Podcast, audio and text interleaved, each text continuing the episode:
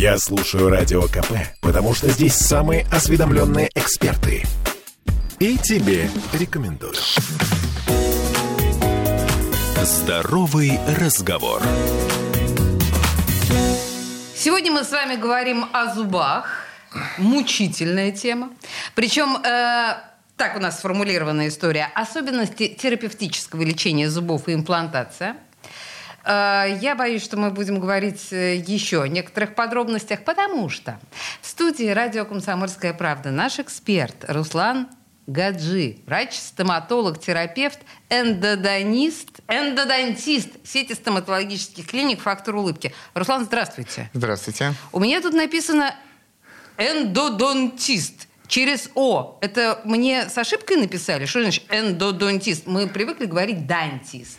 Нет, все правильно написано. Я э, врач-эндодонтист, э, врач-эксперт сети клиник «Фактор улыбки». Я работаю в каналах. Это специализация. Э, доктор, который работает э, с лечением каналов, перелечением, работает с воспалительными какими-то процессами. Эндодонт – это канал? Это, в, это то, что в каналах, да. Эндо, то есть внутри эндодонт. зуба. Ага. Внутри зуба. Эндодонт. Ну, люби, знай русский язык. Хотя какой русский язык, конечно. Да. Ладно, хорошо. Э, Давайте и- и подробнее. Значит, врач-эндодонтист занимается непосредственно каналами. В нашем представлении, когда у нас э, не кариес, а уже пульпит, то есть зуб пробит, каналы нуждаются в умерщвлении. Это все, что мы знаем о каналах. А что должны знать больше с вашей помощью? Э, С моей помощью ну, нужно понимать, что обязательно обработка каналов должна быть грамотная, дезинфекция каналов и обтурация, то есть на медицинском языке это называется обтурация, а на обычном э, человеческом языке это просто пломбировка каналов. Соответственно, и это является залогом успеха дальнейшего функционирования зуба и присутствия его в полости рта в дальнейшем на долгие годы. Мы сейчас много будем говорить Да. на самом деле об этом, но вы в самом начале сказали про перелечивание. Что значит перелечивание? Перелечивание – это манипуляция, э, которая необходима при каких-то воспалительных процессах после первичной эндодонтии. Вот как раз когда у нас пульпит, Ага. э, это первичная эндодонтия считается. То есть мы первый раз забираемся в каналы и первый раз должны хорошо обработать и запломбировать каналы, чтобы не было каких-то воспалительных процессов. 80% моей работы на приеме заключается ну, пациентов, да, подготовки. Это перелечивание зубов с воспалительными процессами.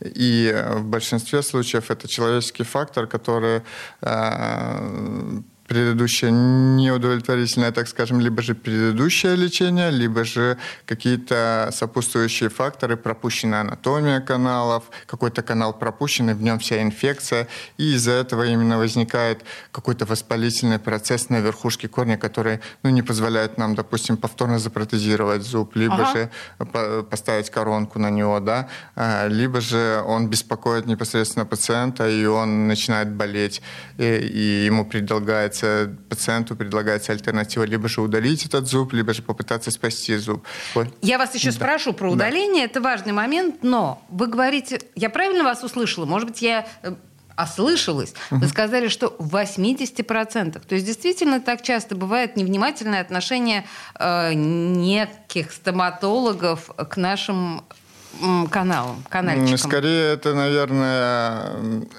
эхо, эхо предыдущей стоматологии, советской стоматологии. Школа. Школа. Ну, даже не школа. Школа, она хорошая, но э, не было тех технических возможностей, которые А. сейчас нам предоставляет стоматология и ну, вообще наука э, в виде операционного того же микроскопа, в виде носимой оптики бинокуляров. Э, Только из-за этого сейчас мы видим больше, знаем больше и знаем, как это исправить. Чем э, для нас опасны вот эти вот воспалительные процессы? Ну, окей, больно. Только боль? Нет, э, они в большинстве случаев опасны тем, что они никак себя не проявляют очень долго.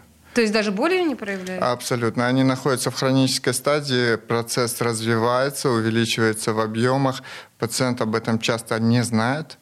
И пока ему не сделаешь дополнительную диагностику в виде компьютерной томографии, которая обязательно сейчас у нас в сети клиник, допустим, да, э, пациент даже не подозревает об этом, что у него есть действительно большая и бывает даже колоссальная проблема. А у вас в факторе улыбки можно сделать э, Конечно. компьютерную томографию? У вас есть эту... На каждом филиале у нас есть, и сейчас в современной стоматологии это обязательная вещь, которая нужна при первичном приеме, при консультации. Она дает нам полно, всю полноту картины, которая есть под десной.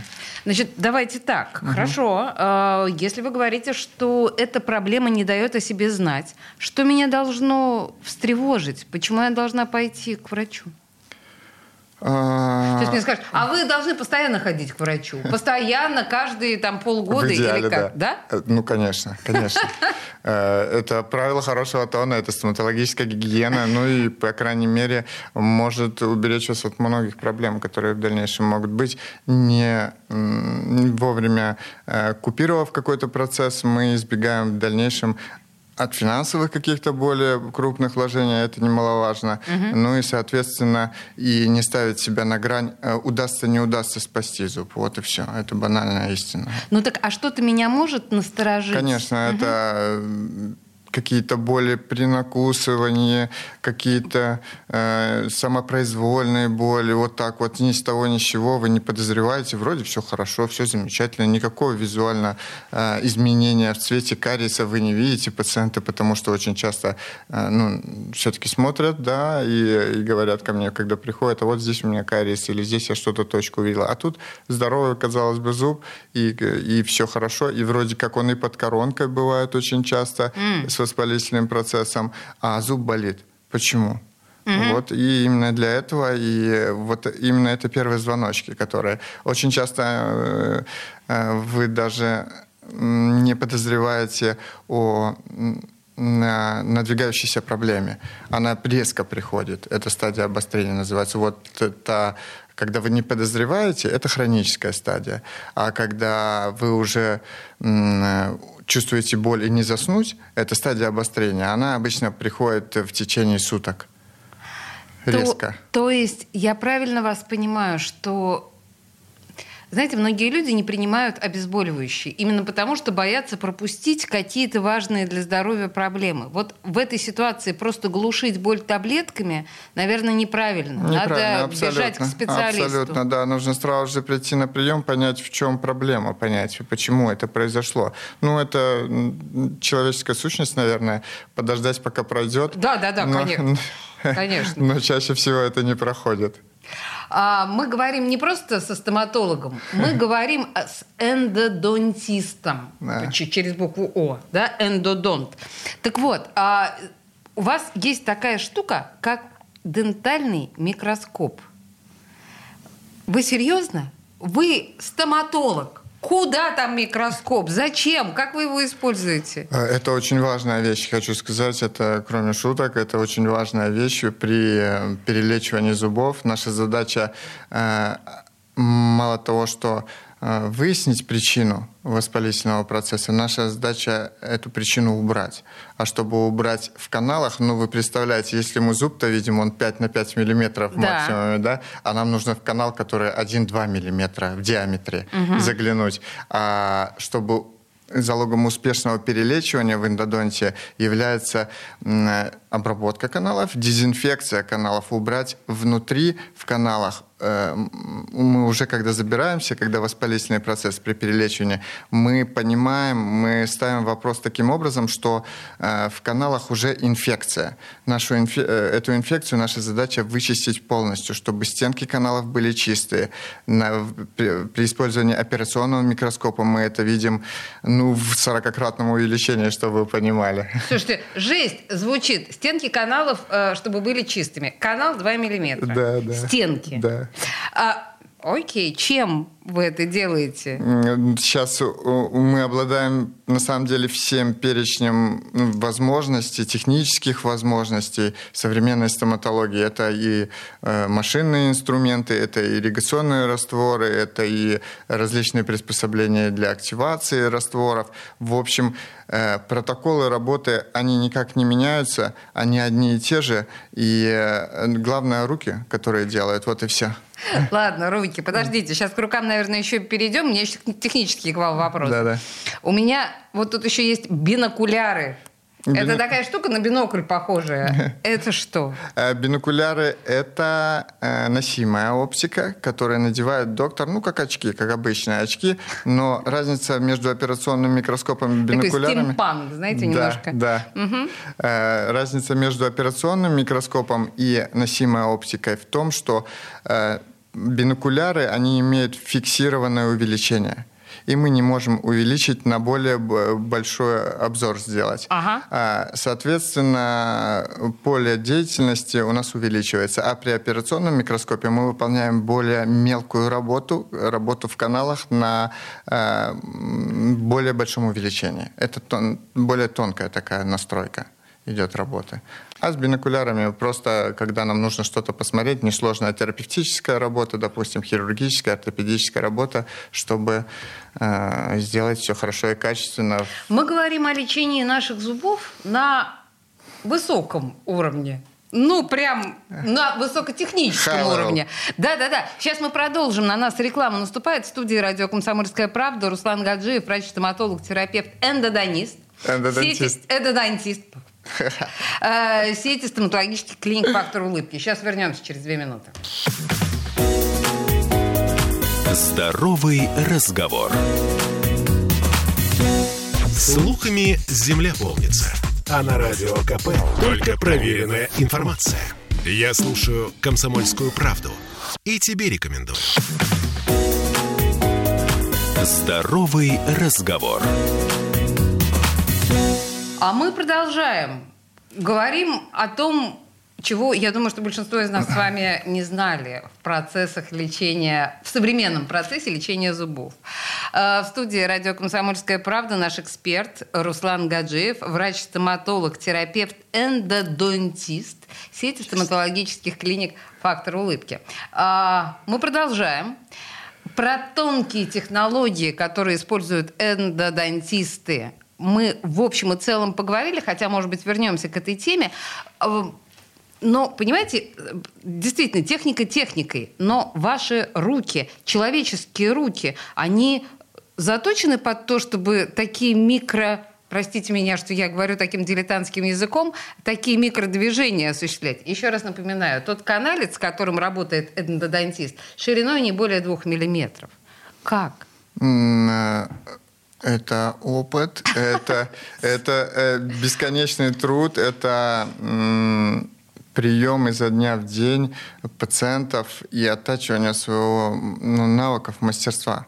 Это время, э, как и в любой профессии. Э, В общем, работа с операционным микроскопом далеко не легкая работа.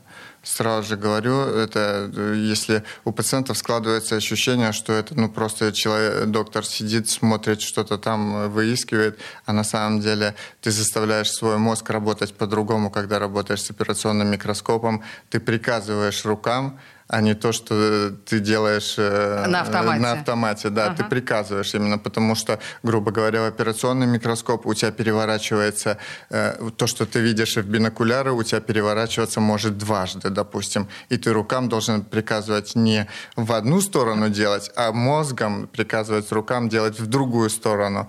Эквилибристика. Да, да. Эквилибристика. Однозначно. А, врачебная. Слушайте, ну хорошо. Давайте а, ближе к пациенту, да? Если мы... Ну вот смотрите, а, во-первых, как вы ставите диагноз, сколько для этого нужно снимков, посещений, ну вот как происходит те- технологически этот процесс? Э, Технологически э, постановка диагноза, она же не э, заключается просто посмотрел, послушал жалобы. Она да. состоит из нескольких этапов. Первый этап мы, конечно же, первое, на первичной консультации с пациентом разговариваем сначала с ним, выслушиваем жалобы его обязательно, что беспокоит. Далее делаем фотопротокол обязательно, и ну, мы должны показать общую картину, так как в любом случае случае, приходя ко мне с какой-то одной проблемой, пациент даже может не подозревать о других каких-то проблемах в полости Вот это ужас как раз, да. Да, я, я понимаю, но э, правило хорошего тона показать все, что есть у пациента, потому что он может точно так же сказать, а доктор мне э, к другому специалисту прийти и не показывал этого. Э, ну, я считаю, это правильно. Угу. Соответственно, далее мы делаем обязательно по протоколам э, компьютерную томографию. В нашей сети клиник это обязательное условие, которое должно делаться. Компьютерная томография позволяет нам выявить, если при фотопротоколе мы видим, что над десной творится, какие-то большие пломбы, кариесы, дефектные пломбы, э, отсутствующие зубы, то компьютерная томография нам позволяет э, показать пациенту, что у него творится как раз под десной, под ортопедическими конструкциями. И зачастую пациента, для пациента это неприятное удивление, что у него под коронкой, которую он поставил там 2, 3, 4 года назад, развился большой патологический процесс, воспалительный процесс, а это уже проблема. Ну, вот это бывает действительно... А чем эта проблема грозит? Грозит вплоть до удаления зуба. Ага. Однозначно. Если при удачном раскладе, если нам ортопедическая конструкция позволяет, допустим, перелечить зуб через коронку, даже такое бывает, и в этом нам как раз помогает делать э, ну, операционный микроскоп, да, чтобы сохранить по максимуму попытаться сделать доступ к каналам через ортопедическую конструкцию и сохранить эту ортопедическую конструкцию. Правда, это бывает в крайне редких случаях, потому что все-таки целостность самой ортопедической конструкции нарушается, и нам приходится менять ее. Угу. Но, по крайней мере, на период лечения мы не оставляем пациента без зуба. Мы э, хотя бы оставляем ту корон коронку, которая старая есть, и пациент может жевать на период лечения. Вот. Тут Смотрите, просто вот вы говорите о действительно каких-то совершенно космических и очень сложных технологиях, да. и у меня складывается ощущение, что это может оказаться чудовищно дорого.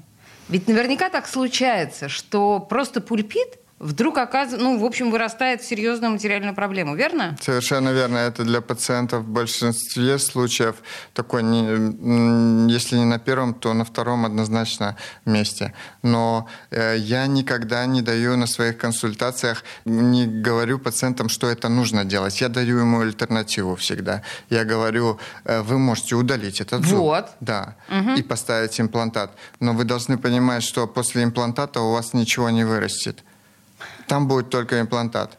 Соответственно, как мой говорит мой друг-хирург, который зарабатывает этим, можно сказать, имплантолог, да, он очень мудрую вещь сказал. Он сказал, э, имплантат – это прототип корня. Это что-то инородное, это костыль, который мы ставим, когда мы не можем э, спасти зуб.